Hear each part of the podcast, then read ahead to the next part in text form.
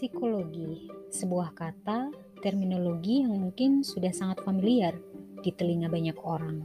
Namun sebagian dari kita mungkin masih kurang akrab, sebagian lainnya mungkin merasa bingung karena walau sudah familiar dengan terminologi psikologi, namun sebetulnya banyak dari kita tidak tahu apa sih psikologi itu sebenarnya. Beberapa tahun terakhir ini, psikologi juga bisa kita katakan memiliki popularitas yang cukup tinggi banyak kawan-kawan yang tertarik pada topik terkait psikologi. Namun sayangnya, keterbatasan akses diskusi dan informasi yang reliable kadang menimbulkan kerancuan dan kesalahpahaman dalam memahami apa itu psikologi.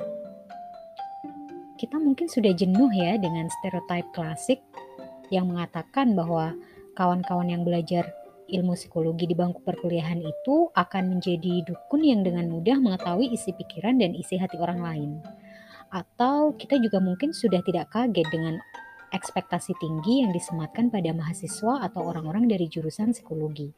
Mereka yang belajar psikologi dianggap tidak mungkin mengalami stres karena pasti sudah sangat lihai memanage diri. Atau mereka yang belajar psikologi dianggap lebih punya kemampuan memanage perasaan dan problem sehari-hari.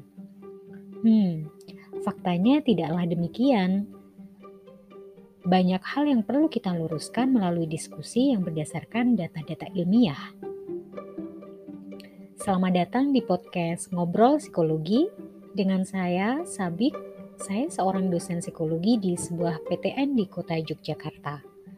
Melalui podcast ini, saya ingin berbagi dengan lebih banyak kawan-kawan tentang hal-hal yang berkaitan dengan keilmuan psikologi di masa pandemi ini saya ingin memfungsikan platform podcast ini agar saya bisa ngobrolin psikologi dengan mahasiswa-mahasiswa saya dan juga dengan lebih banyak kawan yang semoga bisa mencapai akses podcast ini. Ada banyak bahasan yang biasanya saya kaji di kelas-kelas perkuliahan. Saat ini saya berniat untuk saya sharekan melalui podcast ini harapannya dengan ngobrol santai seperti ini, kajian-kajian ilmiah psikologi bisa dinikmati lebih banyak kawan lagi, khususnya bagi kawan-kawan yang memang punya ketertarikan pada ilmu psikologi. Nah, di episode pembuka ini saya mungkin ingin ngobrol dulu terkait apa sebetulnya psikologi itu. Tadi saya sempat membahas terkait stereotip dan ekspektasi yang bermunculan di luar sana terhadap ilmu psikologi dan juga orang-orang yang mempelajarinya. Agar kita tidak tersasar lebih jauh dalam memahami psikologi, yuk kita cari tahu bersama apa sih psikologi itu secara ilmiah dan juga hal-hal apa saja sih yang dipelajari dalam kajian psikologi. Saya menggunakan referensi buku Passer and Smith yang berjudul Psychology, The Science of Mind and Behavior sebagai rujukan saya ngobrolin psikologi di podcast ini. Buku ini khususnya saya juga pergunakan di kelas perkuliahan saya pada mata kuliah perilaku individu dan proses mental. Kenapa saya menyebutkan buku tersebut? Karena sebagai landasan saya ngobrolin psikologi, saya pikir penting juga untuk saya berbagi referensi. Karena obrolan diskusi harus memiliki landasan yang jelas, maka dari itu saya berharap referensi yang saya gunakan ini menjadi rujukan kita bersama untuk sama-sama mencari tahu apa sih psikologi itu? Nah, dari judul buku yang tadi saya sebutkan, sebetulnya sudah ada clue ya terkait apa itu psikologi. Kawan-kawan semua pasti sudah dapat menebaknya sekarang. Hmm, simpelnya, psikologi itu adalah sebuah studi ilmiah yang mempelajari perilaku manusia dan proses internal yang ada di balik perilaku-perilaku tersebut. Kalau bahasa kerennya, psikologi itu keilmuan yang mempelajari segala macam rupa perilaku manusia yang unik-unik dan sangat beragam itu, dan juga segala hal yang berkaitan dengan munculnya perilaku-perilaku tersebut.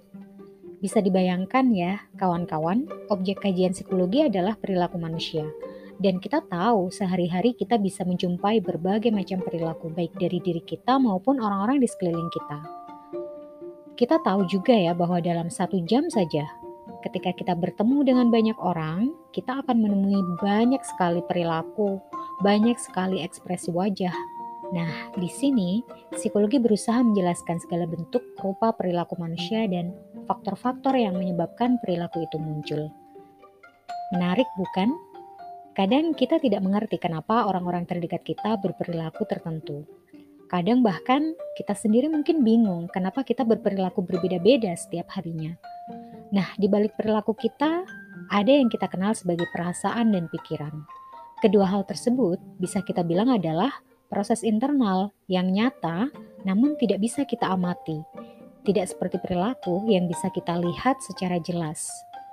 Di sini ber psikologi berusaha mengkaji tidak hanya perilaku manusia, namun juga perasaan dan pikiran manusia yang dalam dunia kita sehari-hari juga menjadi unsur yang sangat dominan.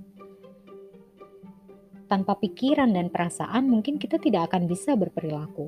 Proses internal di sini menjadi sangat penting dalam kajian psikologi, sama halnya dengan perilaku yang bisa diobservasi.